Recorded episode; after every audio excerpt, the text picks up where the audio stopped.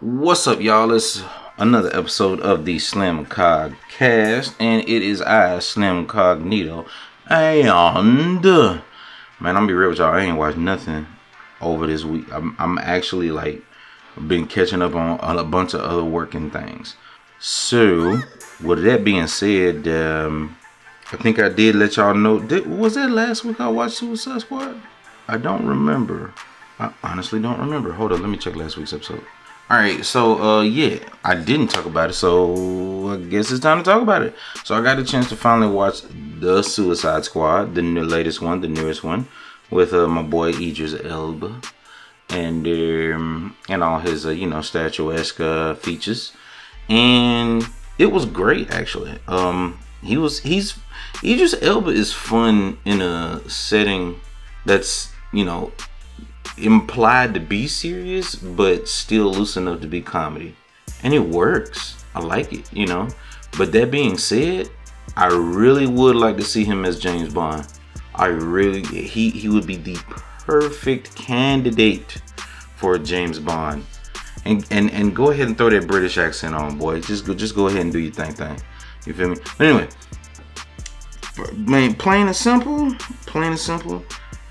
That movie was great simply because it leaned in, it leaned into what Suicide Squad is supposed to be and what comic books were supposed to be in general. It was like I was watching a literal comic book movie, which is why Marvel movies work so well, despite you know the over censoring. But um, honestly, that movie really captures comics. There's some violence, there's action, and there's jokes, and that's what you come to see it's you know some some comics are serious and you know I won't call it bogged down, but some comics have a serious tone to them where they discuss actual real life matters and politics and you know uh, um, hardships and issues. Whereas this right here is literally what I've been looking for in a superhero movie for a while.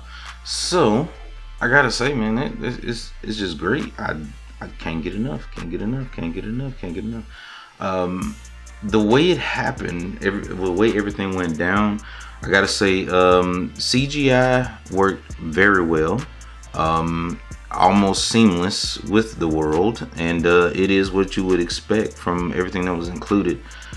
I love the inclusion of uh, Bloodsport and how they, you know, had him operate. That was great. Um, Peacekeeper is definitely a great character. Can't wait to see John Cena in the sequel. Uh, it's supposed to be his own solo movie, and it's gonna be great. He did a great, great job. It's believable. And oh my god, the scene where they were storming that camp and killing up all of the, uh, I guess you're the freedom fighters, but they didn't know they were freedom fighters at the time, so they were just killing up them all. And man, it was so good. It was, I, I love it. I love it. I don't know why we can't enjoy good movies anymore. But yeah, um, another uh, key scene that I did enjoy as well is that um, Harley, being as silly as she is, you oftentimes don't expect to see some character progression from her outside of the comics because most of mostly everybody's perspective of Harley Quinn is from Batman the animated series and onward.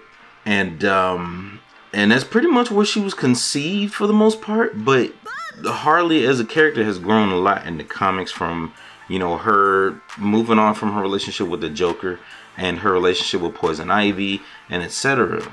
So it's always more interesting for me to see Harley Quinn be that silly crazy gal that we be wanting to see. And Mar- Margot was born to play that role.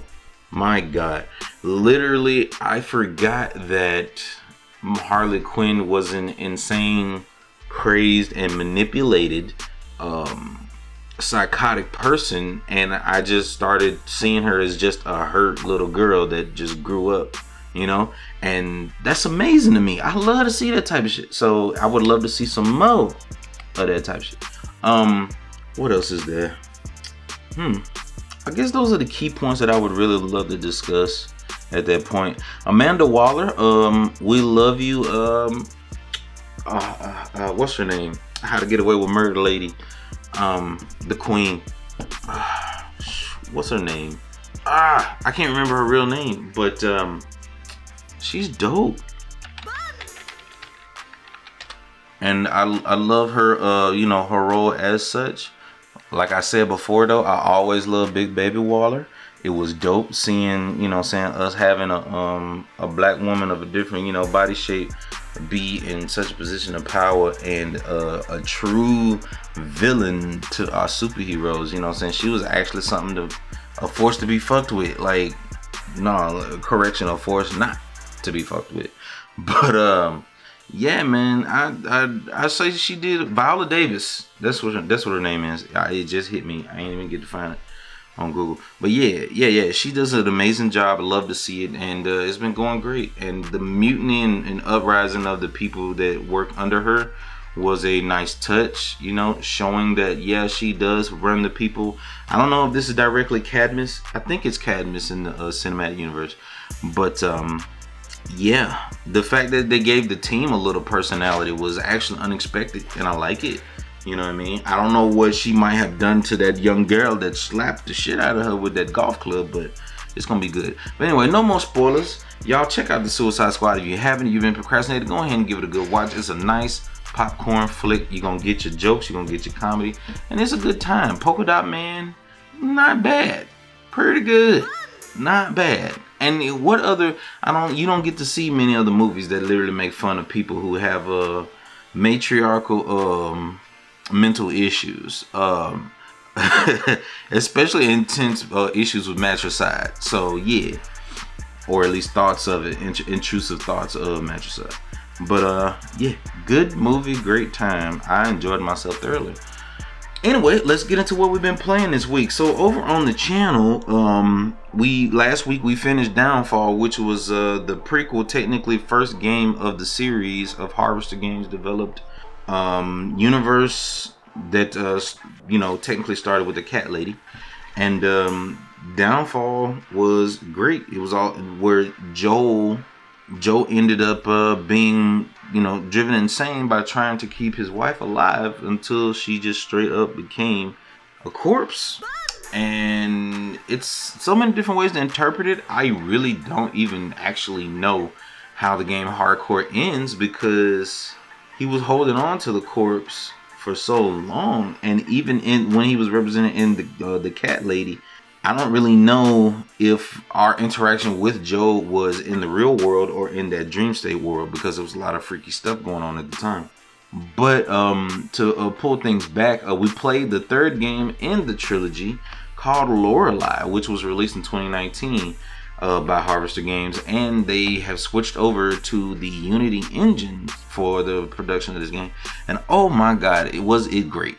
It was jarring how to see an indie team translate their they, they they go to a better engine and have better hardware and resources and funding but they don't lose their original spark and the, the art style and aesthetic it all stayed consistently well done the environment may be in 3d and maybe modeled in 3d but the characters are still 2d portraits and they all interact with these 3D models in interesting ways. When Lorelai lies down in a bed, she may be a 2D model, a, a, a 2D, you know what I'm saying? Yeah, she may be a 2D model in, in, a, a picture, uh, so to you know, so to speak, for all intents and purposes, an image that is animated, but in the 3D model in the 3D bed that she lies down in, it shows depressions in the mattress and in the sheets and in the pillows where she lies her head as if she's actually interacting. And that juxtaposition with 2D and 3D makes it all the more jarring yet immersive because everything in that world is inconsistently represented it, and and it's great they consistently make, kept it inconsistent where you see the 3D and the 2D meld together in an almost seamless fashion so consistently that you expect it, but it's inconsistent enough to where it's supposed to pull you out of it a bit. And once you get used to it not breaking your immersion, like the whole world stays that way consistently, then you're expecting it and it feels good. And honestly, it's not too different from what was represented in the Cat Lady and the others, although all of those environments were hand drawn in 2D. But I still say, or I gonna say hand drawn, and probably digitally drawn, but you, you get what I'm getting at. It was all 2D. It was done well. So y'all know it wouldn't be me if I didn't have my own little hot take to share. And my hot take is this. Harvester Games and the writer for this trilogy has made a better psychological horror than Silent Hill has made in the past 10, 15 years. Alright, 10 years. I'll say 10 years. Because holy shit. Well, actually, I'd have to say more than 10 years, huh? I'd have to say about 15. Because Silent Hill has not been the same since Silent Hill 3, and the closest they've come back to being unique and creative was Shattered Memories. I know this firsthand because I had to watch a, a homie of mine do a complete anthology of the Silent Hill series on stream. And thus far, that series is booty butt cheeks. But um, yeah. So what I'm getting at here is shit could have been way better. It should have been way better. And Harvester Games is blowing them out of the water. And I can tell that they were inspired by Silent Hill. And we know why Silent Hill went to trash because the original team that did two, um, it was they didn't even have the full team to come back and do three, and then they immediately sold them off and, and branched them out to start making iPhone app games. Um, after I think it was after three or was it after Homecoming? I can't recall, but there the team has been like ruined and Konami has mismanaged them completely. So we just can't get another. I don't know if we can even get another Silent Hill like the ones that we love, unless maybe Kojima works on it and it'll be like the PT that we always hope for. But um, honestly, Harvester games ought to be the ones. If we can't get Kojima, please get the writer that work with harvester in order to make this trilogy because it is astounding. It's amazing. I've never i i love this series. A lot of people can't really get into it but um, like i said because i relate to it so much i love it. I love it. It's something great and i feel like everybody should experience it because there are valuable lessons to be learned in how to pull yourself out of the darkest parts of living human life. Now lorelai in summation is about a girl uh, named Lorelai who turns out to be dealt with the worst hand ever in life, where her stepfather was a veteran who became an alcoholic and he was abusive to her mother and ended up getting her mother pregnant. So now she has another stepsister. Um, and the family's just in shambles and it's all around dysfunctional. And once he decided to drink up the rent money and she didn't know what to do, she just got stressed out and tired with the fact that, you know, her daughter was, you know, trying to fuss at her, telling her, Why are you with this man? You need to get rid of him, blah, blah, blah. We need to leave him. And she just was, you know, defeated and depressed. And she just wanted to be left alone in the bathroom for five minutes. So she left in the bathroom. Lorelei went to go listen to her music, came back, and her mother hung herself. And um, you know, from then on, she immediately once um, she saw her mother's body dangling there, stepfather walks in and just starts to fucking talk shit at her corpse, talking about, "Oh, you, you, you, you bloody con, huh? You just, you just couldn't decide to st- uh, stick here and deal with your responsibilities and the consequences of your actions, huh?" You make me sick, blah blah blah blah blah, you know, instead he's drinking. And she turned around, snapped, and Lorelai said, I'm going to fucking kill you. But Lorelai's just a girl. And he was a veteran grown man. Well, let's say a grown baby. And and a, a really a bitch to me. He, he was a grown ass bitch.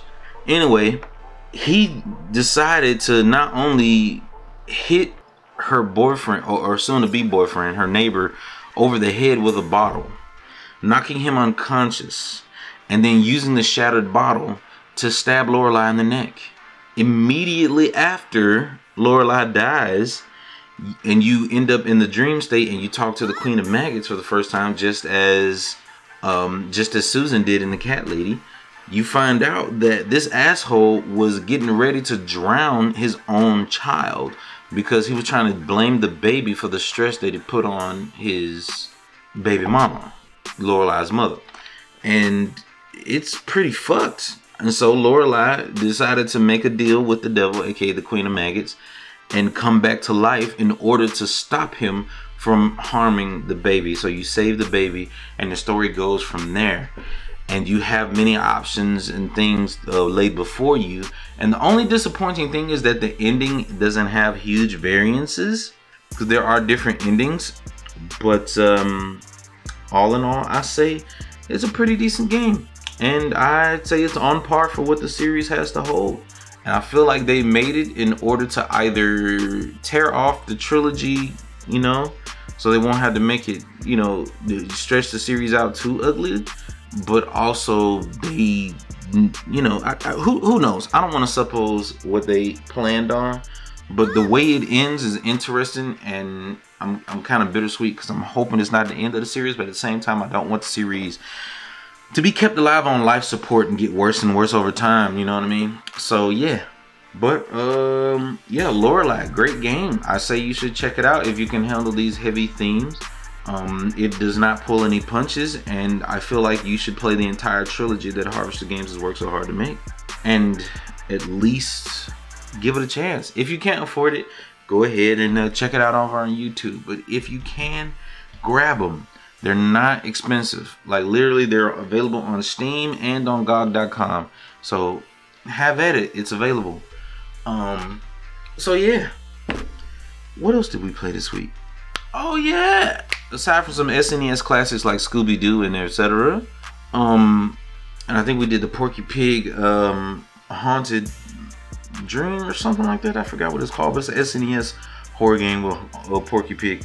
But um yeah, we did the Scooby Doo SNES game, which was pretty good. You actually have to solve and and and and find clues for the mystery, and it's an actual conspiracy of people doing crimes and melting down gold to get bullion and you know counterfeiting money, etc.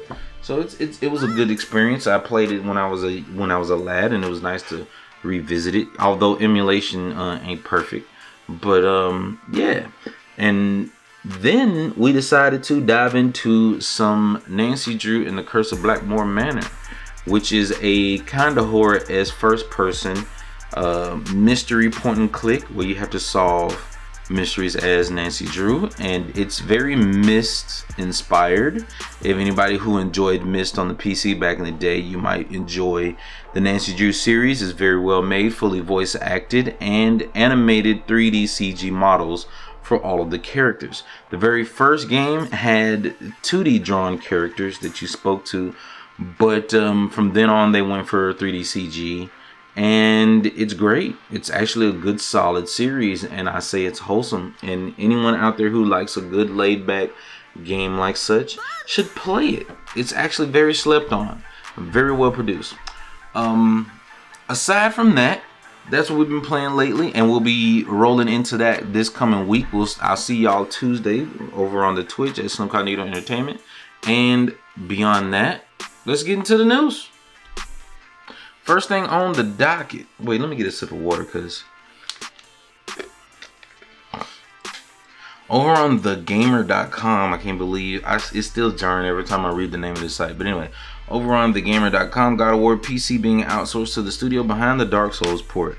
Now, um, to sum this up, because it ain't a whole lot here, is just that the studio that ported Dark Souls to the PC um, is now doing the God of War port, and this Dark Souls um, PC port has been notorious for being not that great and a bit half in the bag because that you needed the DS fix in order for it to run properly and the official port has yet to be updated and to run and work like it should. So there's a easy patch out there for anybody who would like to and look for it. Um, and it's great. I have a lot of good time with it. Now that being said let's hope that they've learned a lot moving forward and working with such a huge ip that they'll be more capable. Uh, pc ports which should have been prioritized a long time ago I'm glad to see that it's better late than never, and now they're um, outsourcing to these parties that are capable of doing so. Um, but anyway, there's not much else going on with that article, so we're gonna move on forward to um, VideoGamesChronicle.com VGC. Next thing on the docket, Warner, as in Warner, what is it, Media Company or whatever they call themselves now. But um, Warner Brothers is reportedly making a Smash Brothers style game with Batman and Gandalf, and um, Fred Flintstone, Shaggy, and more. And I really, really, really, really, really, really, really hope that it's not directly Smash style. It would be fine if they would do their own thing and make it a fighter. I would be way more appreciative of that because now that we have Nicktoons in the fray, which is always going to be compared to Smash as a lesser Smash, but just other characters, then it's obvious that we should not try to walk the lane that Smash Brothers has been walking. Just do your own thing and make a fighting game. Throw Shaggy in there, all the Fred Flintstone that you want. Gr- make it growed up because ain't nobody watching the Flintstones these days. These kids don't know what it is hardly. So, you know what I'm saying? Make it more mature for the mature audiences and have that shit be fun. Let Shaggy beat the shit out of you and six Scoob on you as if he wanted to get to a Scooby snack that he wanted that he was led to believe was inside your chest like and just just eating it open like i want to see some real fatalities do that and you got a market uh, where people will run out and buy it stand out and your product will succeed. Stop tripping. But uh, yeah, basically, all in all, they're saying that they, uh, it's supposed to be like a MultiVersus, which is a very cool name. I like that. And according to it, they claim that it's supposed to include Shaggy, Gandalf, Tom and Jerry, Batman, Fred Flintstone, Mad Max, and Johnny Bravo of all people. So yeah, who knows what we could end up with? We might see some other uh, Cartoon Network favorites. Who knows? But anyway, that's about everything on that one. Next thing on the docket at gamesindustry.biz. I'm going to keep this one short because we're just keeping an update on the Epic versus Apple legal battle. And basically, Apple is failing to prove to the court that their business would be heavily impacted if they were to lower the huge cut that they're asking out of their app developers and App Store users. And I have said it before, I've said it again. The cut is 30%, and it seems like it's not too much, but damn it, 30% is a lot if you don't have a huge banging app. And it's even more of a ridiculous amount of losses when you're as big as Epic Games and Fortnite. Okay?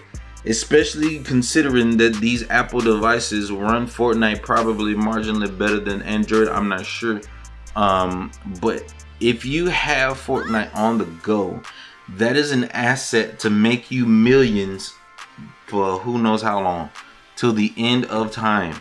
So Apple's really, really being a bit much right now. I even right now shout out to Kev on Stage Studios and the Kev on Stage app, which I have downloaded. And I feel for him when he actually brought up the fact that he's trying to start up and get the app off the ground and yet that 30% cut is a mother fuka. So please understand.